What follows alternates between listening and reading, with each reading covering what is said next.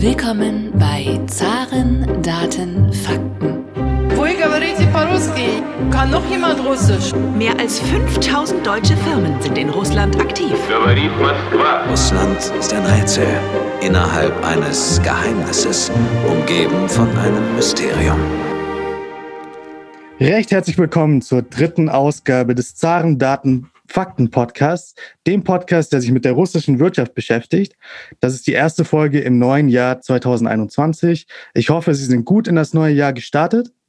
Auch wir wollen das neue Jahr mit einem besonderen Podcast eröffnen. Nämlich soll es heute um die Sanktionen gehen, die ja immer etwas über dem Russlandgeschäft schweben.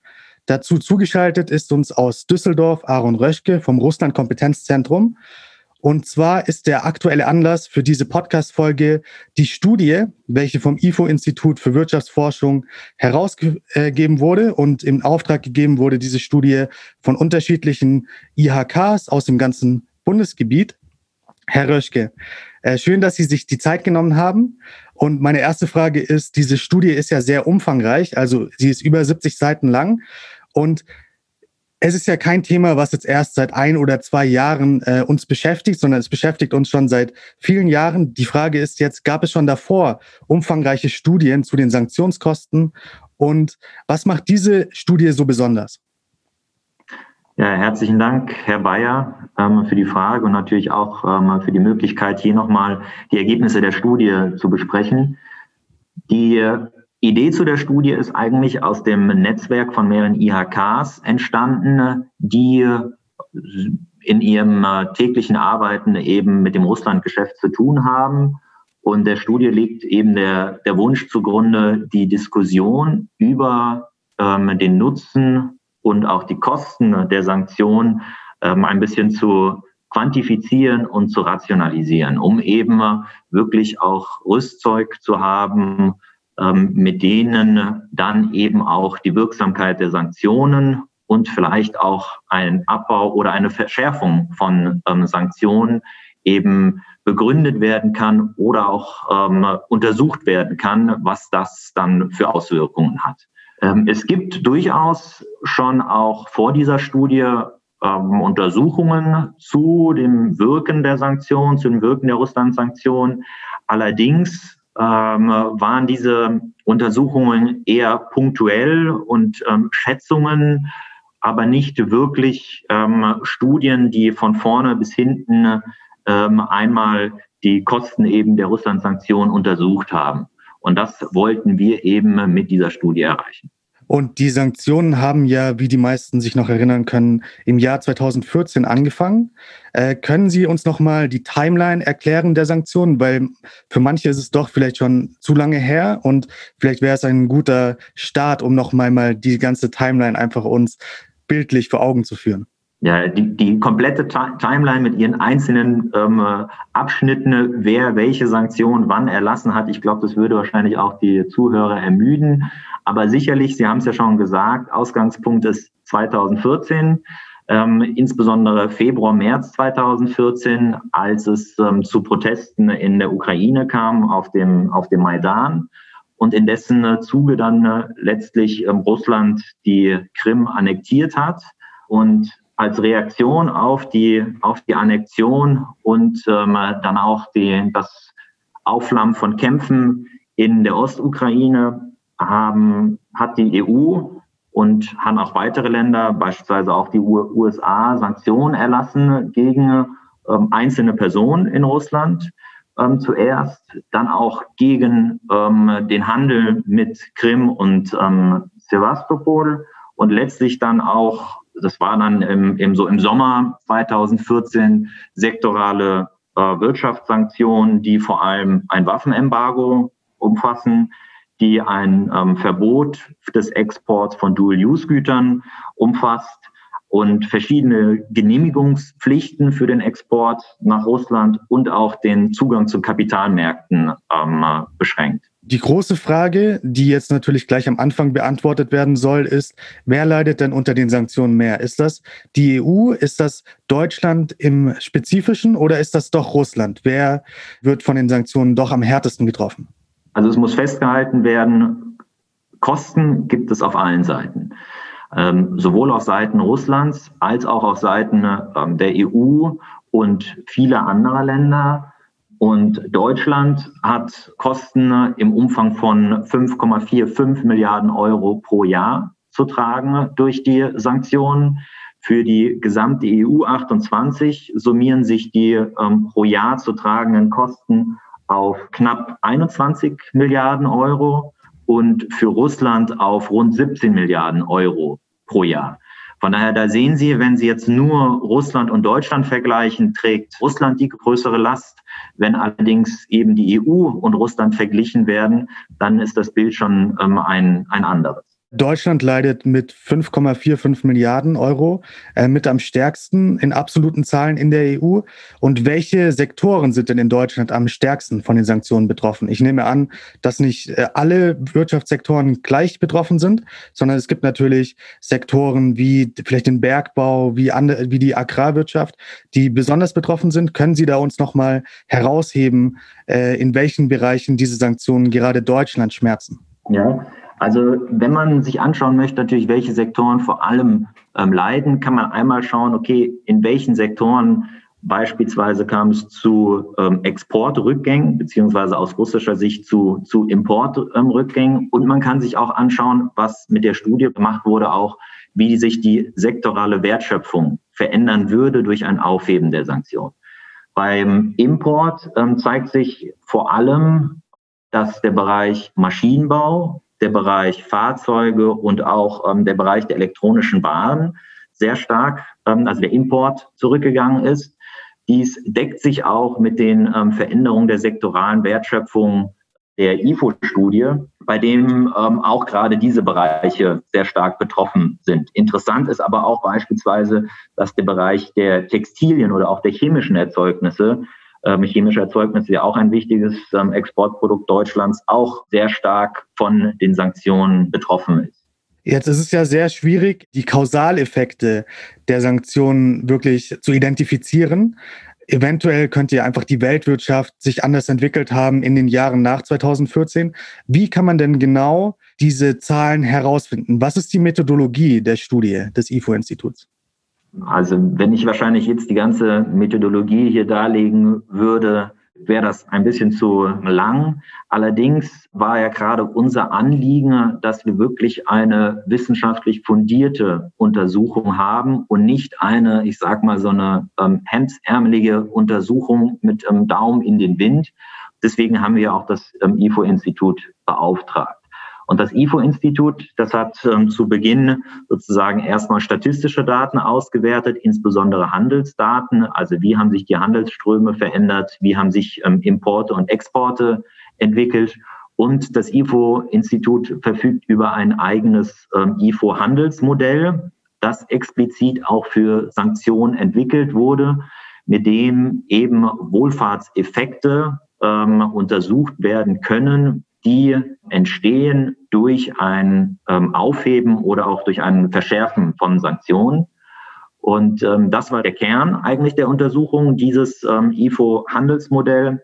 Und darauf aufbauend konnte man dann eben auch sektorale Wertschöpfung untersuchen, also sektorale Wertschöpfungsveränderungen, um die einzelnen Branchen besser untersuchen zu können und für uns natürlich auch ähm, wichtig als Industrie- und Handelskammer, wichtig zu wissen, wie ist denn die ähm, regionale Auswirkung von, von Sanktionen? Also welche Regionen leiden vielleicht stärker als andere Regionen unter den Sanktionen? Und final war es noch wichtig, noch stärker noch auch in die Breite zu gehen, in die Region zu gehen. Und deswegen wurde noch eine Unternehmensbefragung durchgeführt.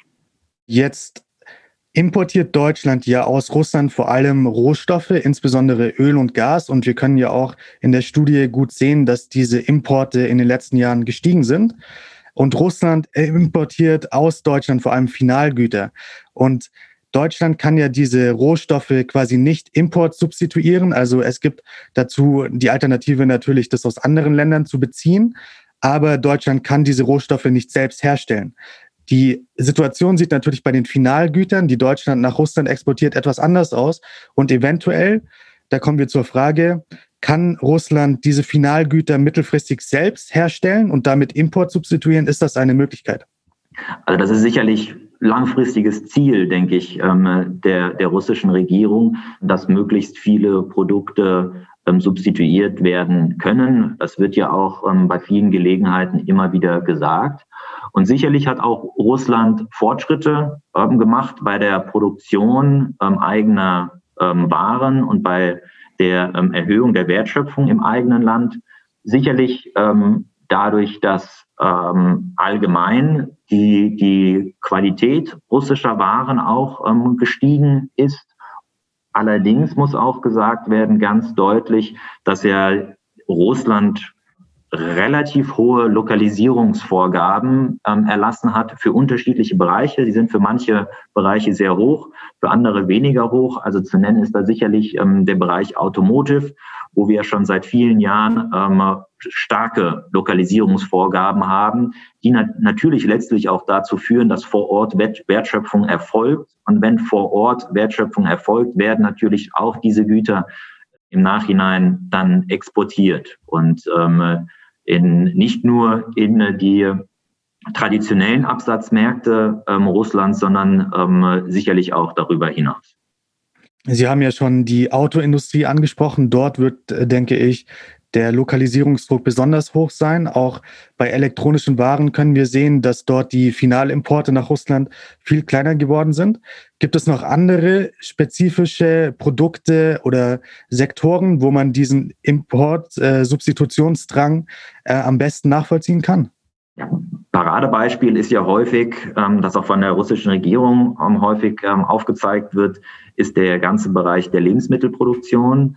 Also dass durch die russischen Gegensanktionen, ähm, die vor allem den Nahrungsmittelbereich ähm, betreffen, die russische ähm, Eigenproduktion enorm gestiegen sei und somit die Importe, die ausländischen Importe substituiert ähm, werden können. Was den, die anderen Bereiche anbelangt, also vor allem auch elektronische Waren oder Fahrzeuge oder auch andere Waren, muss man sich natürlich immer vor Augen halten, dass es durch Sanktionen auch Umlenkungseffekte gibt. Und beispielsweise ähm, in, ist China zum wichtigsten Handelspartner Russlands ähm, geworden, jetzt auch während der Zeit, ähm, in der die Sanktionen bestehen, sodass natürlich auch hier ähm, nicht nur eine reine Importsubstitution stattgefunden hat, sondern auch eine Hinkehr zu anderen Handelspartnern und auch eine Abkehr eben von traditionellen Handelspartnern, zu denen Deutschland gehört. Jetzt haben Sie ja schon China angesprochen und äh, es wird immer häufig behauptet, dass China von diesen Sanktionen profitieren könnte, da sich Russland eben dem äh, asiatischen Markt und insbesondere dem chinesischen Markt hingibt, äh, da es wenig andere Alternativen gibt. Kann man das so sagen? Und äh, gibt es noch eventuell andere Länder, die von den Sanktionen profitieren könnten? Also wir haben mit der Studie natürlich nicht explizit untersucht, ähm, welche Länder profitieren ähm, von den Sanktionen, sondern wir haben ähm, untersuchen lassen, wie hoch die Kosten der, Sank der Sanktionen sind. Es kann, man kann natürlich Umkehrschlüsse auch ziehen, welche Länder profitieren denn durchaus auch von, von den Sanktionen, wobei hier deutlich ist, dass die Verluste schon um einiges die ähm, Gewinne einzelner Länder übersteigen.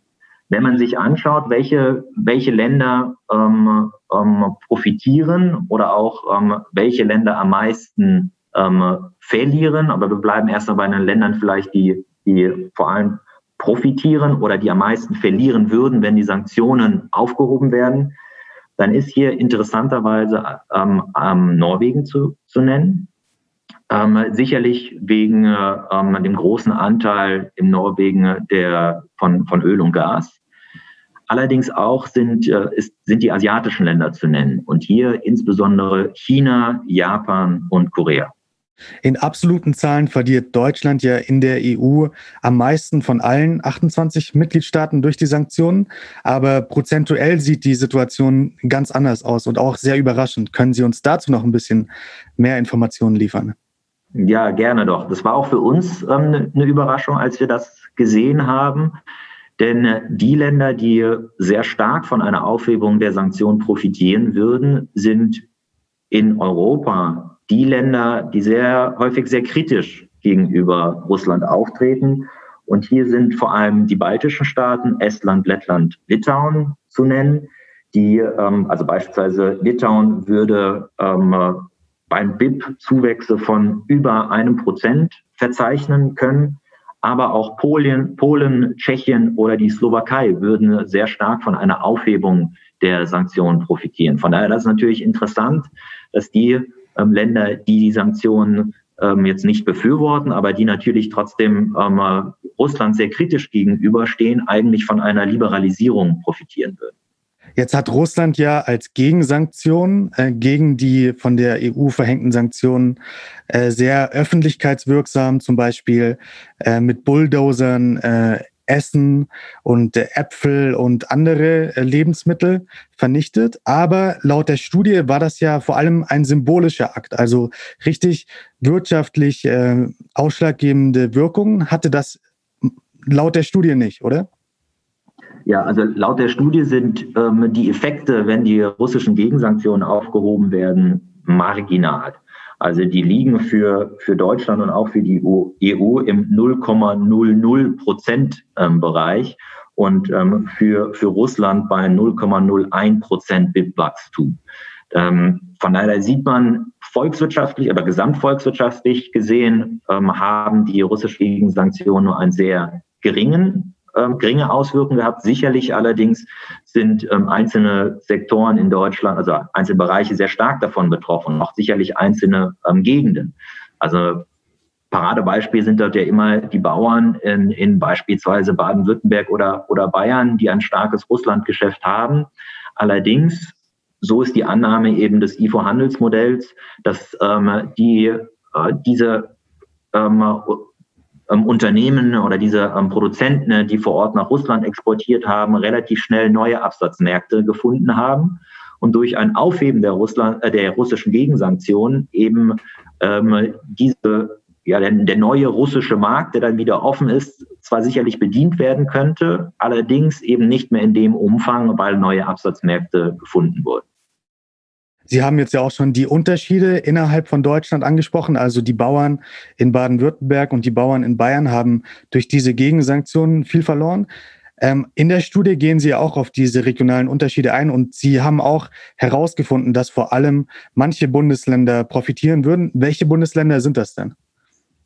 Man muss hier unterscheiden in absoluten ähm, Zahlen und auch in relativen Zahlen. Also wenn man sich schaut, welche Bundesländer würden in absoluten Zahlen am meisten profitieren, ähm, dann sind das vor allem Nordrhein-Westfalen, Baden-Württemberg und Bayern.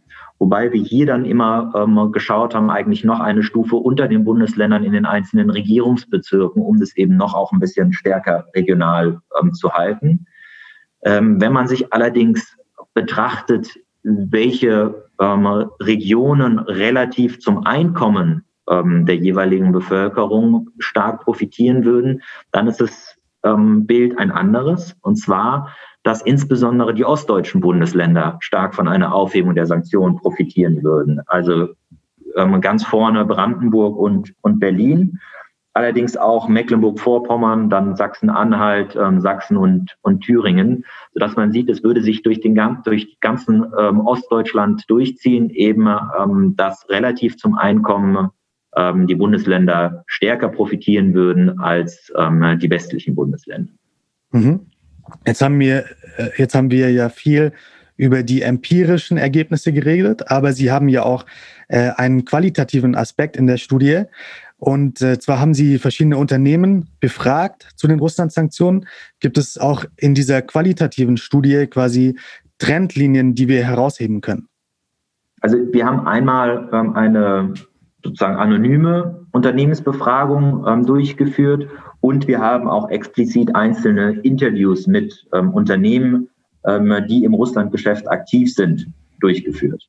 Bei der sozusagen anonymen Unternehmensbefragung, da sind die Ergebnisse vergleichbar mit den Ergebnissen ähm, der, der allgemeinen IFO-Studie, sprich, ähm, ähm, insbesondere, also dass die Unternehmen unter den Sanktionen, von den Sanktionen betroffen sind. insbesondere durch Exportkontrollen und ähm, auch durch allgemein gestiegenen größeren bürokratischen Aufwand. Ähm, und hier ist auch interessant, dass sowohl ähm, die Großunternehmen als auch die klassischen KMUs ähm, gleichermaßen stark von den ähm, Sanktionen betroffen sind. Ähm, und ähm, auch das ist ähm, sicherlich nicht wenig überraschend, dass vor allem die EU-Sanktionen von den Unternehmen ähm, ähm, genannt werden, wenn es darum geht, welches Sanktionsregime der bestehenden Sanktionsregime sind denn eigentlich, also haben den größten Einfluss auf, auf ihr Geschäft. Mhm. Bei, bei, den Interviews ähm, ist es äh, eigentlich ein sehr ähm, unterschiedliches Bild. Also wir haben dort Unternehmen, die sagen auch durchaus, wir, wir haben keinen ähm, Einfluss durch die Sanktionen ge ähm, ge gespürt. Allerdings würde ich sagen, dass, dass sozusagen die, die Trendlinie bei den Interviews trotz allem durchaus ist, dass ähm, Absatzmärkte weggebrochen sind, dass gefühlt ein, ein Shift hin zu Asien stattgefunden hat der russischen Wirtschaft und beispielsweise sagt auch ein Unternehmer, dass wir uns in Europa einen Bärendienst erwiesen hätten mit den Sanktionen. Jetzt gehen wir davon aus, äh, also ein Gedankenexperiment, dass äh, dieser Bärendienst, wie er jetzt beschrieben wurde, so auch gesehen wird von Europa und auch von Russland, sagen wir, und dass alle Sanktionen morgen abgebaut werden. Aber dennoch können wir doch davon ausgehen, dass manche Schäden, die in den letzten Jahren durch die Sanktionen erreicht werden, für immer oder zumindest für einen gewissen Zeitraum noch mit uns bleiben werden, oder? Kann man diese Schäden äh, quantifizieren oder kann man auch sagen, in welchen Bereichen diese Schäden vor allem äh, stattfinden und irreversibel sind? Ja, also sicherlich ist es äh, ein, großes Wunschdenken von Unternehmen im Russland-Geschäft, dass morgen äh, die Sanktionen aufgehoben werden. Sie wurden ja bis ähm, Mitte Juni ähm, auch erst wieder verlängert und werden ja eigentlich turnusmäßig ähm, jedes halbe Jahr neu verlängert. Und ähm, derzeit ist auch kein, kein Ende erstmal in Sicht. Allerdings hypothetisch gesprochen, wenn es jetzt schnell zu einer, zu einem Ende der Sanktionen kommen würde, dann würde sicherlich erst einmal zu einer Anpassungszeit kommen, ähm, in ähm, ähm, sozusagen eine Übergangszeit, in der wiederum auch die Wohlfahrtseffekte tatsächlich erst greifen können. Denn ähm, es ist ja auch so, ähm, dass als die Sanktionen erlassen wurden, ähm, haben sich die Exporteure teilweise neue Absatzmärkte erschlossen. Und wenn sich jetzt wiederum für diese Exporteure Russland als neuer, äh, neuer alter Absatzmarkt wieder öffnet, dann wird es auch erstmal Zeit dauern, bis diese ähm, Effekte sich auch auf den, auf den Handel niederschlagen. Aber sicherlich kann gesagt werden, dass ähm, ein bleibender Schaden ist, dass zwischen Deutschland und Russland ähm, Vertrauen verloren gegangen ist Vertrauen, das ähm, über viele Jahre aufgebaut äh, wurde. Und ähm, ein bleibender Schaden ist sicherlich auch, dass der Trend hin zu China, also oder die Abkehr von der russischen Wirtschaft hin zu China und einer ähm, intensiverer Handel äh, zwischen ähm, Russland und China sicherlich beschleunigt wurde. Ich glaube nicht, dass die Sanktionen ursächlich sind ähm, für, für diese Schwenk. Allerdings hätten wahrscheinlich ohne die Sanktionen, ähm, hätte dieser, dieser Prozess sicherlich noch, noch länger gedauert. Jetzt können wir abschließend sagen, dass Deutschland in absoluten Zahlen in Europa am stärksten profitieren würde, aber andere Länder, Baltikum, Polen, in, äh, in prozentualen äh, Zahlen äh, am meisten profitieren würden. Wir haben die Sektoren herausgehoben, die profitieren würden. Wir haben uns angeschaut regional, welche Bundesländer, welche Regionen in Deutschland würden am meisten profitieren. Haben wir noch jemanden vergessen? Haben wir noch Profiteure des möglichen Sanktionsabbaus vergessen, die wir nochmal herausheben sollen? Also die, die Sanktionen führen natürlich zur Unsicherheit, zur Unsicherheit in, in der Wirtschaft und auch zur Unsicherheit in der, in der Bevölkerung. Und ähm, diese Unsicherheit würde natürlich auch durch einen Abbau der Sanktionen ähm, wegfallen. Ähm, die Wirtschaft würde natürlich allgemein profitieren. Darüber haben wir jetzt ja ausgiebig gesprochen. Ich denke allerdings, weil Sie mich ja danach fragen, was, wer könnte sonst noch profitieren, dass sicherlich auch so ein ähm, ähm ja, wie, wie, nennt man das am besten? Vielleicht der zwischenmenschliche Austausch, also sozusagen die Bevölkerung ähm, zwischen Deutschland und ähm, ähm Russland ähm, sicherlich auch profitieren würden, weil eben Unsicherheit abgebaut werden, weil sicherlich auch ähm, Ängste abgebaut werden. Wir erleben das auch bei uns in unserer Beratungspraxis immer wieder, dass Unternehmen ähm, anrufen und sagen, ja, es ist, sei doch gar kein Handel mit Russland möglich, was sei denn noch möglich? Und dann muss man sich natürlich erstmal anschauen, ähm, was möchten diese Unternehmen denn überhaupt exportieren? Und es wird sehr schnell deutlich, dass Handel weiterhin möglich ist. Und eben diese Barrieren im Kopf, ähm, die sicherlich bei vielen bestehen, würden dadurch abgebaut werden. Vielen Dank, Herr Röschke, für das ausführliche Gespräch. Es war äh, sehr gut, dass diese Studie mit über 70 Seiten noch einmal innerhalb von 30 Minuten zusammengefasst wurde, sodass nicht jeder die gesamte Studie durchlesen möchte. Aber man kann es trotzdem empfehlen, auch wirklich, wenn man tiefer einsteigen möchte in diese IFO-Studie, dann die nochmal anzugucken im Detail. Aber vielen Dank, dass Sie sich die Zeit genommen haben, um äh, uns nochmal die wichtigsten Dinge der Studie zusammenzufassen. Äh, viele Grüße nach Düsseldorf und hoffentlich äh, auf ein schönes neues Jahr im Russlandgeschäft. Ja, herzlichen Dank, ähm, Herr Bayer, und äh, viele Grüße.